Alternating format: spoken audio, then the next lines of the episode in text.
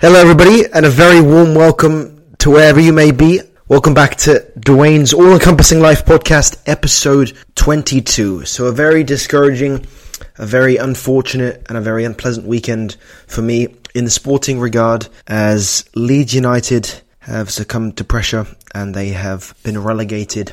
Dortmund did not win the anticipated trophy, which I covered in the previous podcast episode, and in the next podcast episode, We'll talk about about the Boston Celtics and how they have fallen in seven games to the eighth seed Miami Heat. But today, I would like to focus on Leeds and talk about how their relegation was, in my opinion, written in the stars as of you know the the la- the latter stages of the of their season, and especially after they sacked Gracia. So to begin with, Leeds United have been relegated alongside Leicester City and Southampton following a 4 1 defeat in their final home game of the Premier League season to Tottenham. And for the last five or six games, ever since Sam Allardyce was appointed, you could sense that perhaps that he would be the saviour, and there was a sense of hope, a glimmer of hope, as a result of the positivity and the necessary energy he exuded in the tre- dressing room. But ever since Leeds' disastrous performances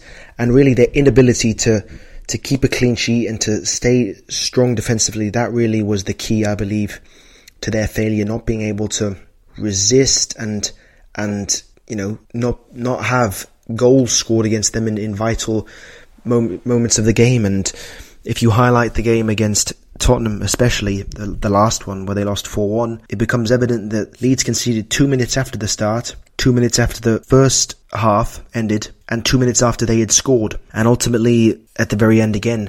So was it really critical stages where those goals were made ultimately the turning point, and they just um, sort of underlined the fact that Leeds were out of their depth and that um, Allardyce needed to be there for more than five games to to have have an influence really, um, and Leeds just didn't have that ability to control. Um, offensively, they also looked relatively weak. I mean, yes, they did score the occasional goals, but they were not the team they once were, and they were definitely not the team they were at the very beginning of the season, winning against Chelsea 3 0. And you remember that sort of that time frame, the three or four games where Leeds really, really showed their, showed us their full potential and their, and showed what they are able to do um, against big teams because ultimately Leeds do have a very, very talented young squad. Yes, they have experience alongside that, but the majority of their squad is really talented and very young and you know Tyler Adams, Brendan Aaronson, Weston McKennie, Rodrigo, all these big names will now unfortunately or most likely leave the club.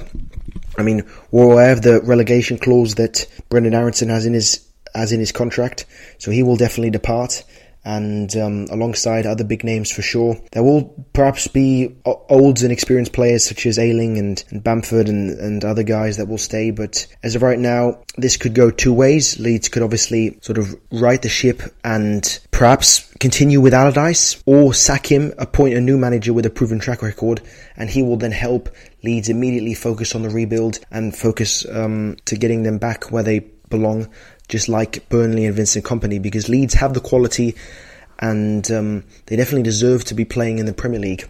Um, not perhaps under current form, because their last 10 and 12 games were incredibly disastrous. Nothing worked for them, and it was just utterly senseless to continue watching because I remember the only really game that they, I think, won in the last 12 ga- uh, matches was against Notts Forest when they won 2 1, and that potentially ignited a sense of of hope, which would um, ultimately then fall and disappear after two or three games.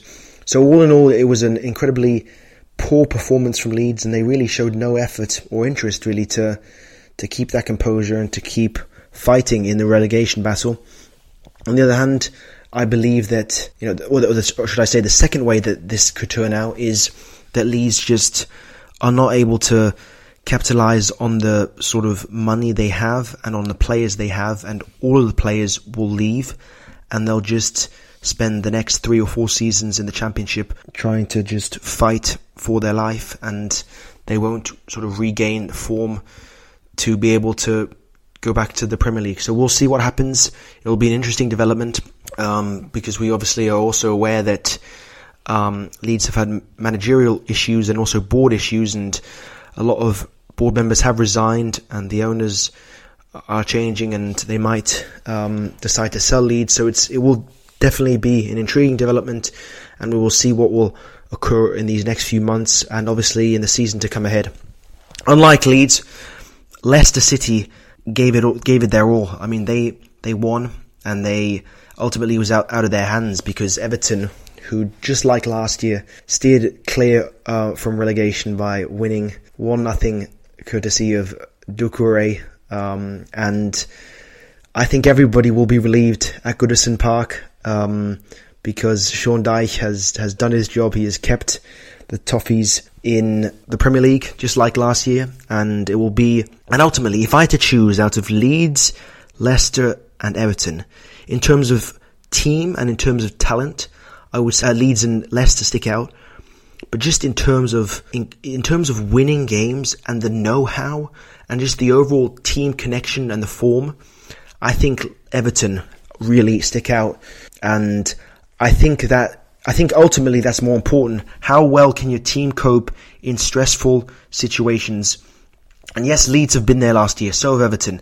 Leicester, not really. So for Leicester, it was a, a situation that not many pl- players were used to following their success, winning the FA Cup back in 2021 winning the winning the Premier League. I mean, they're, they're only the second team to go down after winning the Premier League eight years ago.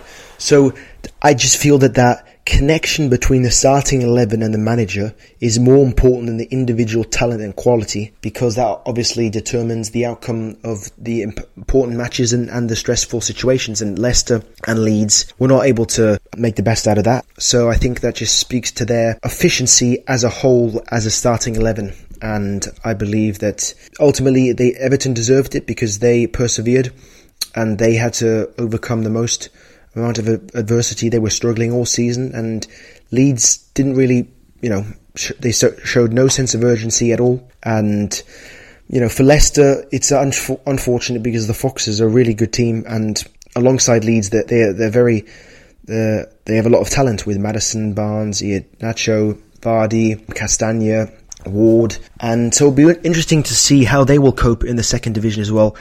As for Southampton, I feel they're just they're just not made for for the Premier League. I think um, a lot of names will be departing. Um, the biggest, obviously, James Ward-Prowse, um, and his free kick. You know, he's a free kick specialist, and I think that Southampton will not be able to keep him. And who knows? Southampton. My guess is that Southampton will need a longer period of time to rebuild, um, perhaps one year longer, um, then I would say Leeds and Leicester. That's just my instinct, my gut feeling, and I believe that Southampton have have the players and have the quality. Don't get me wrong, but I think that the just in terms of they need a proper manager and they need to invest the right amount of money in a in a certain department to guarantee them success long term. Um, and yeah, you know, as a Leeds fan, in, incredibly disappointing because you know you would ho- have hoped so much more. The, the the start of the campaign was so promising, and yet now you're here, back in the championship, and you're obviously aware of of the missed opportunities and the that they didn't capitalize on their chances, and and that ever since Gracia was sacked, or you could potentially argue ever since Mar- Marsch was sacked, that it, they were never going to get out of that sort of dark dark period, and it was it was awful to watch the last, as I said, ten and twelve games. So I think that as of right now, every Leeds fan should be you know be aware of the fact that we have the quality. Um, we just need to undergo a lot of structural changes, and um, I do, you know, in all positivity and optimism, I do see us back in the Premier League. You know, perhaps you know it would be lovely next year. I think a lot of has to go right, and as I said, number one outcome is that we have to appoint a manager that is capable of leading us back into the Premier League and that will stay with us. Yeah, not sort of leave under mutual consent. So we'll see what happens. Got to stay positive, got to stay optimistic, and I think Leeds will be heading in the right direction and will have to undergo massive changes to uh, see what the next season holds.